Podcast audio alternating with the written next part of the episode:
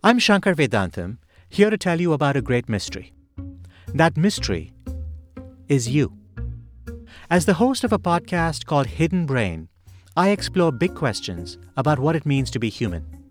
Questions like where do our emotions come from?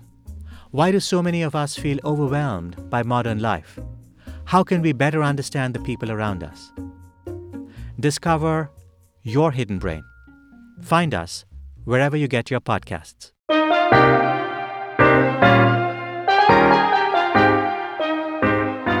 You're listening to Well Now, Slate's podcast on health and wellness. I'm Dr. Kavita Patel. And I'm Maya Feller. This week, we're tackling one of the biggest debates in the wellness space diet culture. Diet culture is all around us, and it's a reflection of so many of our social struggles around class, gender, and race. In a moment, we're going to talk to someone who's made it her mission to dismantle diet culture and seek out body liberation for both herself and all of us. But before we do that, Maya, let's just talk you and me about the different ways diet culture has shown up in our lives. And I think that it would be fair to say that when I think of my first experience of diet culture, it was honestly, I couldn't help but concentrate on the word die because that's how it felt. Every time I thought about a diet, which I, from the moment I think I went through puberty, I had always kind of felt like I should be on a diet because that's what society expects of many, especially people who identify as women. And every time I would engage in a diet, whether it was to go to prom and try to fit into a prom dress, I always came back to like, I felt like a part of me just would die a little bit. So, my experience, the word culture didn't even enter into it because it just felt like torture, felt like denying myself something. And it really now I've grown to understand, it felt like I had to override just I would say generations of eating patterns instead of trying to understand like what can I do around me to just make better choices and not see it as a diet. What about you, Maya? I mean, Kavita, that resonates with me so much. But I think when I was younger, I never even thought about the word culture.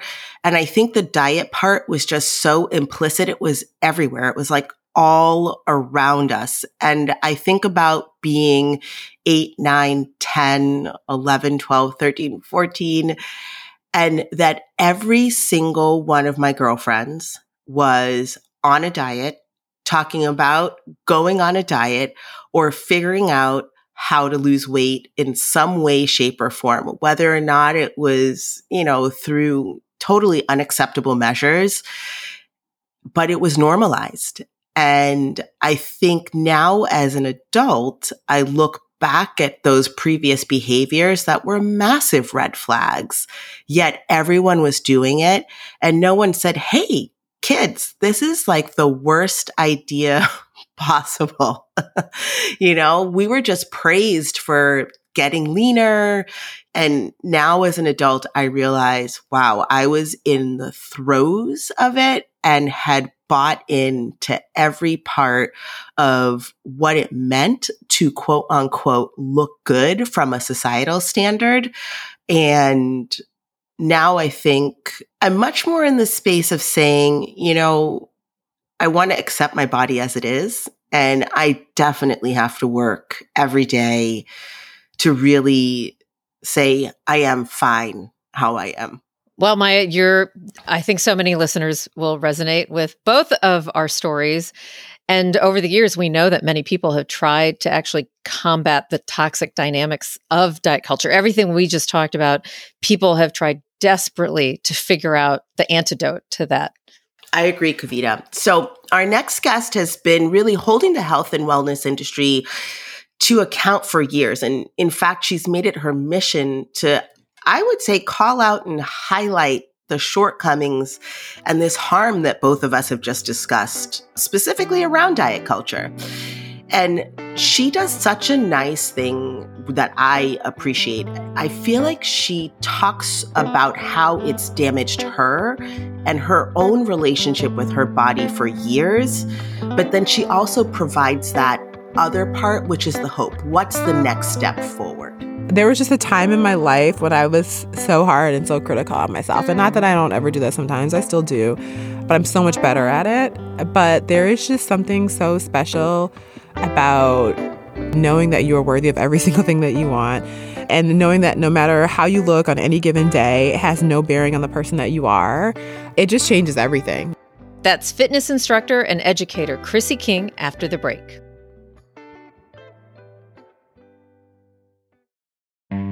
On Death, Sex, and Money, we feature interviews with you, our community of listeners, getting honest about uncomfortable things. I developed an illness where it isn't safe for me to drive. A friend once said to me, Sex is like air. You don't think about it until you're not getting enough. This is a similar sort of thing if you just replace sex with driving. Listen to Death, Sex, and Money wherever you get podcasts.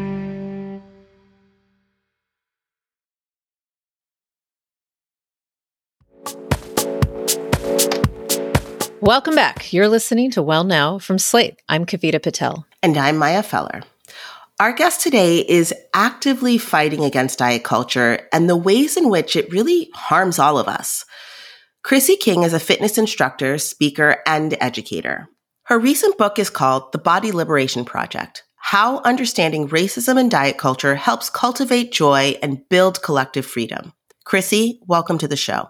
Thank you for having me. So, talk to us a little bit about how you actually define diet culture. Sure. So I think when I speak about diet culture, I think in the simplest of forms, it's just like a set of principles that essentially uphold thinness as the way to be, right? It bases it on a desired body type. It defines certain foods as good and bad. It makes it almost seem like there's moral virtue to being a certain way or a certain body type or a certain size. And overall, I think it just keeps us trapped in this cycle of always seeking to attain this thinner body or a smaller body or hyper focus on the food we eat or the way we diet and exercise. And before I broke up with diet culture, I was very, very deep in that world. I grew up in the Midwest.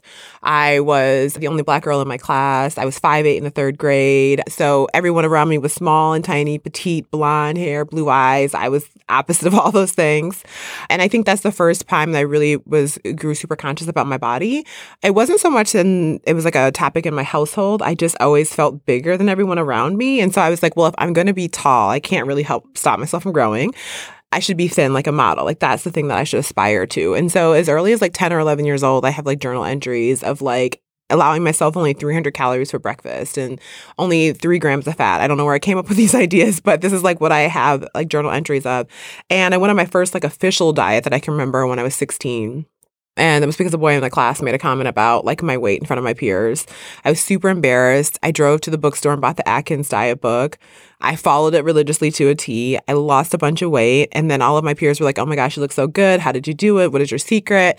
And I was like, oh, people like me more in a smaller body. And so then that was just, you know, a yo yo for the next 10 years. I was on yo yo diets, always gaining and losing, regaining the same 20 or 30 pounds, doing fad diets, anything I could do to try to shrink my body. Um, and then I got to like my mid 20s and I had really gotten into training and powerlifting. I was in the body that I would have called my dream body at that point. And to the point that like people were always complimenting me on my looks. People would walk into my gym and tell my trainer they want to look like me. So essentially, I should have been like really happy that I finally have like achieved this body of my dreams, but I was actually more miserable than I'd ever been.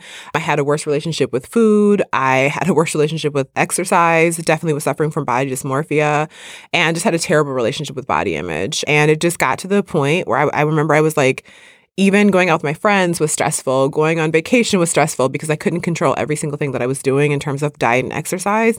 And I remember this weekend, I was married at the time. We had like a weekend getaway with my in laws. And I packed as much as food as I could for the weekend so that I wouldn't have to like eat off my quote unquote diet. I just want to take a second Yeah, and like highlight that, that, yeah. because usually, right, when we have a positive relationship with food, Yes. we go places Yeah. and then we are able to interact with whatever Right. is served to us. yes, I could not do that. Right. And so all. at this point in your mm-hmm. journey, you're sharing that there was a tipping point, Yeah. right? That you couldn't take part in societal Yes. norms 100%. around eating what was on the menu. Yes. And I was in the thinnest body I'd been as an adult. I was the leanest I'd ever been. I was also the strongest I'd ever been performing in powerlifting. So I packed all this food for the weekend. I ate that very quickly. And then I'm looking around the table and everyone's like just eating normal food and enjoying themselves. And it smells really good. And there was like a moment where I was like, still on like my moral high horse that like I'm healthier than these people. I have more discipline. And then I was like, no, this is really sad and I'm miserable. And also, I'm going to spend the rest of my life like this if I don't change something. And this is not an enjoyable experience. Chrissy, let's talk about some of the parts of your book that I think are just showstoppers. And in the introduction to your book, you have these five questions. So I'm just going to read them so that listeners can try to think about how they would answer these questions. What is your current relationship to your body image? What is your earliest memory of believing that being thinner was better? Are you still carrying those stories and beliefs with you? And if so, how can you begin to release these narratives that no longer serve you? And finally, if you're seeking body liberation, what would that actually look like and feel like to you? Honestly, Chrissy, like I was stuck on one. Like, what is your current relationship to your body image? Because it's not even how I have a relationship to my body image. I don't even want to see the image. So when you're stuck on number one, it's hard to get through all five. So, how do you give people advice on how to approach these questions? For one, the questions at the beginning of the book, but then throughout the book were really important for me because body liberation and healing our relationship with body image is it's not like a here are the five steps to get a better relationship with your body, right? And so I wrote the questions one because I wanted people to really sit with the material. I wanted people to use it as more than just like a quick read, but something that hopefully helps them transform their relationship with body image over time. And I think they are heavy questions, right? And when you start to think about them and really sit with them, you're like, oh, I, I don't know what my relationship with body image is right now. I don't know what these things mean. So, Chrissy, just as a quick follow up, if you're trying to just think about the first steps, that first door that might be the hardest thing, and it's it often has to do with our thoughts, right? Our thoughts lead to our feelings, which lead to actions.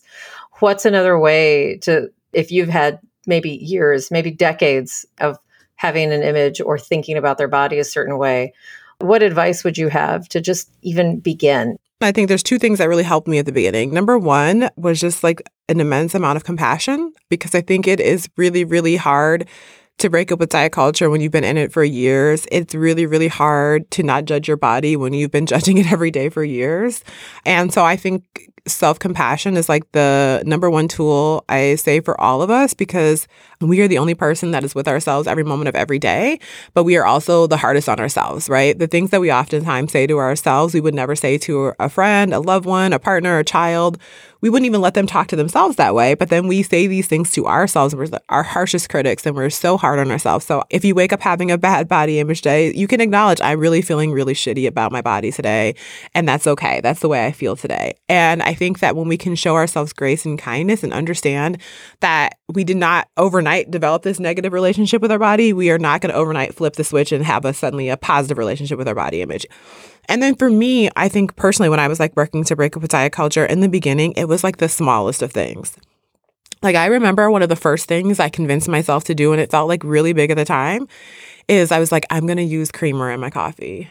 And that sounds so insignificant, but it was really a big deal to me at the time. And then I was like, I started using creamer in my coffee every day. I'm like, okay, all right, that's fine. I did this thing. It didn't, I didn't die. like I feel okay. What's the next small thing? And so I think we have to also allow ourselves to make these little minute changes over time and build the confidence to be like, okay, I can do one thing that is a little bit bigger. Maybe instead of working out seven days this week, I'm going to work out six days this week. And that's really like how I started the process for myself. Chrissy, what I really hear you say, especially as a dietitian, is stepping into a more moderate space. Yes. As opposed to the extremes yes. that we're often called to live in. Mm-hmm. And so I want to tap into the educator part of you because yeah. I know you talk to folks. How do you help them conceptualize these things so that it's like a little actionable, you know, takeaway from when they're like as Kavita said, right? Thinking about, okay, that open door, now that door is open mm-hmm. and they're stepping into that action. Yeah. Right? How do you help them really actualize some of this? I don't expect anyone to read the book or to do a workshop with me and then all of a sudden be like, yes, I'm ready for liberation, because that's just not realistic. And I know how long it took me to move from this place of being in diet culture to being in a space of liberation. So A simple thing that I always tell people is catch yourself when you're saying something negative about yourself. Again, it seems small, but it's actually not. To me, that's like super significant that when you hear yourself saying something negative about that, like neutralize that thought or change the whatever the thing that you just said. And I think it's super important. I always talk about this as well is social media is such a huge part of our lives now we have some control over like who we're following on social media like mute people unfollow people step away from social media take breaks. You know it's not about if the person's posting something good or bad. They might be posting totally something that has nothing to do with you but if you feel triggered if it's affecting you and your body image in some way like just step away from that person for a while. And then number three i'm like really big on asking people in your community, your friend circle, your family for support and just vulnerably saying, I'm really working towards having a better relationship with body image. Like, this is how you can support me. I ask that you refrain from talking about diet culture or, or commenting my body, right? And you can say that in a loving and kind way. But like, I think it's so important that when you're working on this part of your life, that your support and the people that you're spending your most time with are really supporting you in that. We're going to take a break here. And when we come back, more with author, educator, and activist Chrissy King on the pitfalls in the wellness industry and who it leaves behind. She is the author of the book called The Body Liberation Project How Understanding Racism and Diet Culture Helps Cultivate Joy and Build Collective Freedom.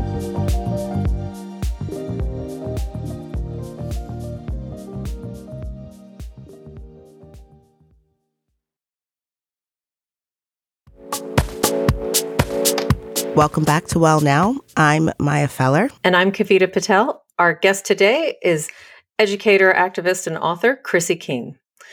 Chrissy, I want to turn now to the inclusion part of your work.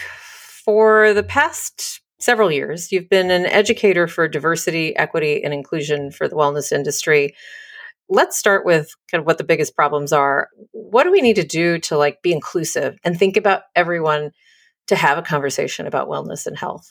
So I will say that I first started talking about anti-racism inclusion in the fitness industry specifically and then wellness as well probably back in like 2016 which like it wasn't really a popular conversation yet and people were kind of like whatever what is this person talking about?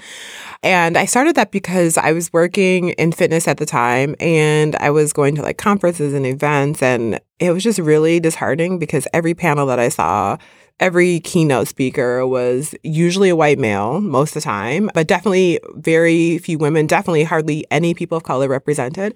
And racism and discrimination actually have a physical impact on your health.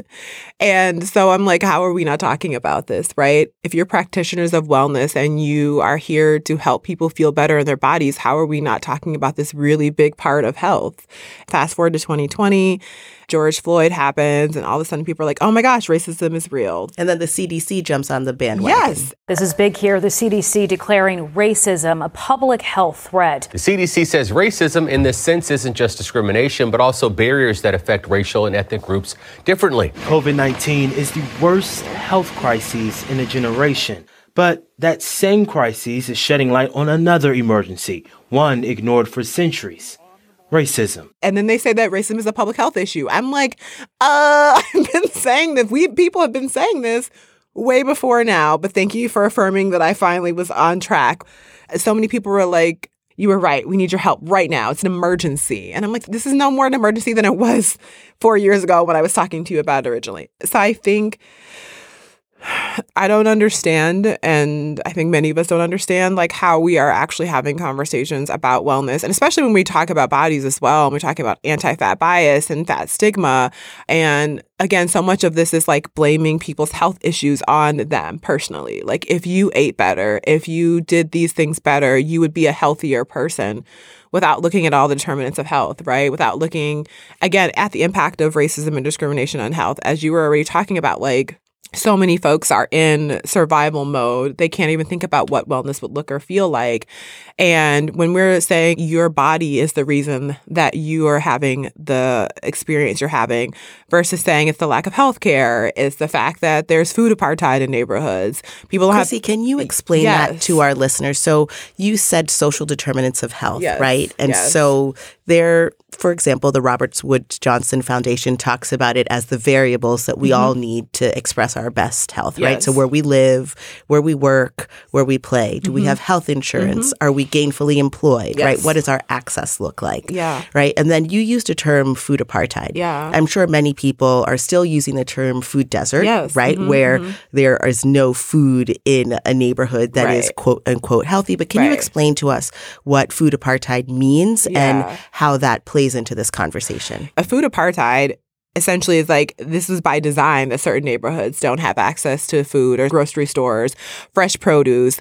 It's by design, it's not by accident. And when you use a term food desert, it's like it just happened that way, right? Like it's just a natural occurrence in the world. And it's like, no, it's actually not. Again, this is why I talk so much about this collective liberation piece, is because when we put the onus on the individual, it's like that person didn't do a good job. That's why they're having the experience you have they're having. Versus the collective, it's like, oh, there's systemic issues at play, and that's why so many people are having the experience they're having. But when we think about inclusion, there is now this like fear, and maybe it goes well beyond the wellness industry, but certainly in the retail industry, there's a fear about pushing the boundaries of inclusion or equity or diversity for fear of being reproached or having some sort of pushback. And I think as an educator, what I appreciate is that you go back to like, this is just about science and facts. Like, this is not about anything other than the data we know about what it means to actually have a doctor who shares the same like socioeconomic status, racial, ethnic background. We have that data on how much that matters for women to get screened for cancer, for example, or for women to not die after they've given birth. And we have this for everything, but it seems like we're constantly being asked to like justify why we need to have this inclusion, and especially in the wellness industry. I love it when I see someone who looks more like me or someone who identifies a different way, non binary, or identifies as something that I want my children to see. But that can also come back to haunt them. And that and that's a problem in the United States today. That's something that we have to reckon with. How do we get this to be something that every for-profit eh, takes seriously and seizes their mandate? I think that's the hard part. And I think that's where I saw the most difficulty, especially after 2020, because there was a, a period where folks felt, I think, more interested in actually changing dynamics. I think there was like a lot of factors at play there. I think there was a lot of social pressure to like do the right thing, right? The hard, challenging part, though, is that if you have not been invested in the work of like anti racism or DEI or dismantling white supremacy, because all those things go hand in hand. And I think that DEI is kind of like the low hanging fruit because that feels like easier to achieve, right? And when you think about what that means, but really successful DEI work can't happen without dismantling of anti-racism and white supremacy and that's the part that is really hard for people to face I think. So when you're talking about a company and organization or corporations that haven't done any of this work, the change has to start from the top all the way down and that's oftentimes where you don't have the buy-in from the folks at the top that are really hold the power and that can make the changes that actually need to happen. And so I've definitely felt like a, a waning of the interest in DEI related topics or lack of follow through oftentimes because it does require change. It requires hard decisions. And I think the thing that we can do collectively that will make the most change is capitalism is the thing that drives everything, right? And so it's like our spending power and our buying power and how we're spending the money, I think can put the most pressure on companies to do the right thing. But that requires a lot of people to be invested in how we, what companies and organizations we support and how we spend our money. Because at the end of the day, corporations care about their bottom line. And I also think, too, when we're thinking specifically about systemic change in DEI, that this idea of equity Yes. is a truly frightening one Oh, yes. for many people because in order for something to be equitable it means that there is a difference between how people are served and as a dietitian I always think about that especially in relation to food apartheid because I think about that intentional dismantling and removal of funds from lower income neighborhoods where larger grocers don't deem those areas as valuable. So then you see this shift in what's showing up in those neighborhoods in terms of food. And so dollar stores and corner stores become the mainstays. Mm-hmm. And so then we see people actually engaging in eating more of those foods. And those are the same neighborhoods where we see these disproportionate rates of high blood pressure, diabetes, and cardiovascular disease. Absolutely. And then on the flip side, Chrissy, it's interesting because there's this health conversation, right? Do you feel that in your work, some of the folks are actually coming to you to have these conversations about what is healthy and really how to talk to communities of color Yes. And people who are marginalized about engaging in health forward behavior? Have people come to you kind of looking for that? Yeah, it's actually such an interesting question because I think that I'm having the most conversations like that with other folks of color, right? Because we've all been ingrained with these same belief systems, right? And so I actually had someone write me a very not nice email about the book, a person of color, and was basically saying, like, as a Black person, I'm doing a disservice to a Black community by talking about body liberation because folks of color need to step away from the food, right? And again, like the whole message is we have to all be having these conversations because I think the information that we have all received about again who's healthy who's unhealthy and without like context to everything you just explained about what we have access to is what we're going to eat period, right? like that's what you're going to eat. And so if we're not talking about these other things and it's easy to say like black folks just eating bad, that's why they have high blood pressure and all these other things without this larger conversation. I think that I'm oftentimes having more conversations like that with folks of color and I don't know why that is, except for that maybe white folks don't feel comfortable approaching me with that topic. I'm not really sure because I'm sure there's white folks who think that as well. So when I talk about dismantling, yes, the systems, but it's like also like our own biases, right? And belief systems that we are also internally dismantling, the things that we have been taught or we've internalized to be true. And there's just like so much work to be done in that regard. So, Chrissy, let's maybe get. I love just asking very practical things. You opened with telling us this story of like packing food in a cooler, which, by the way, like I actually know a lot of diabetics or people who have been kind of following not even a fad like keto diet, but just like low carb. Like they just see it as impossible to try to just like be in their environment. And this includes a lot of stress. You know, no matter when people are listening to this, there's probably a birthday party, a social, a holiday, a gathering. There's something that's happening that causes them the kind of stress if they are still struggling through and trying to get to like body liberation. What are some practical things that help people just navigate all the things that happen? Yeah, I think practically speaking, I am a big fan of knowing the things that are going to make you feel most comfortable in those environments, right? Not that you're going to step into and feel wonderful, but like, how can I feel more secure going into that? For me, the worst thing when I was in diet culture, I would do this thing where I would like try to starve myself all day so I could quote unquote save my calories for the end of the day.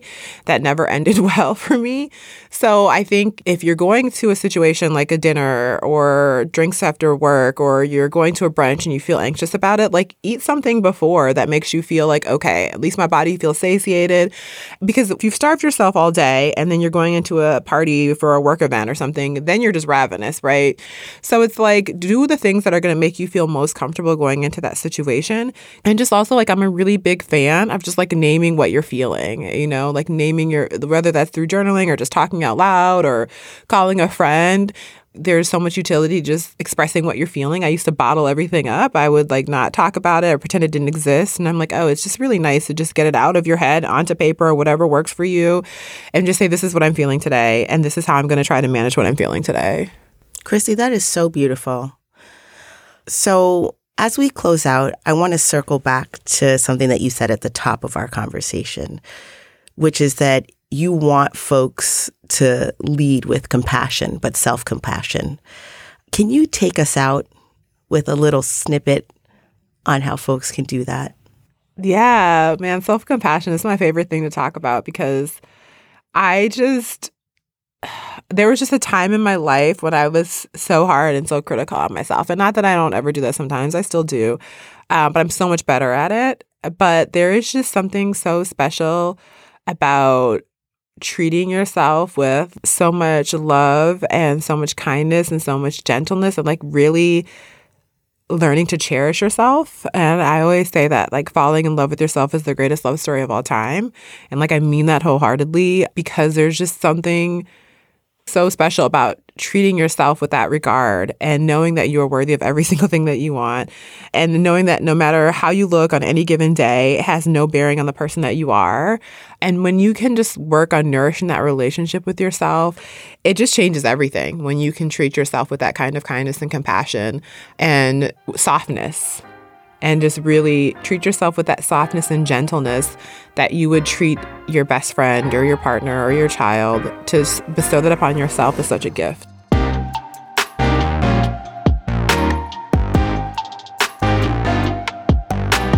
Chrissy King is a wellness educator, author, activist, and licensed fitness instructor who is actively working to dismantle the wellness system in the most positive way possible. Thank you, Chrissy. Thank you for having me. This was a lovely conversation. That's well now for this week. Our show is produced by Vic Whitley Berry. Merritt Jacob provided engineering support. Ben Richmond is Slate's Senior Director of Podcast Operations, and Alicia Montgomery is Slate's Vice President of Audio. If you have a wellness story you would like us to cover on the show, email us at wellnow at slate.com. And be sure to follow us wherever you listen to podcasts. Join us again next Wednesday as we tackle another part of the wellness industry. I'm Kavita Patel. And I'm Maya Feller, and thanks for listening.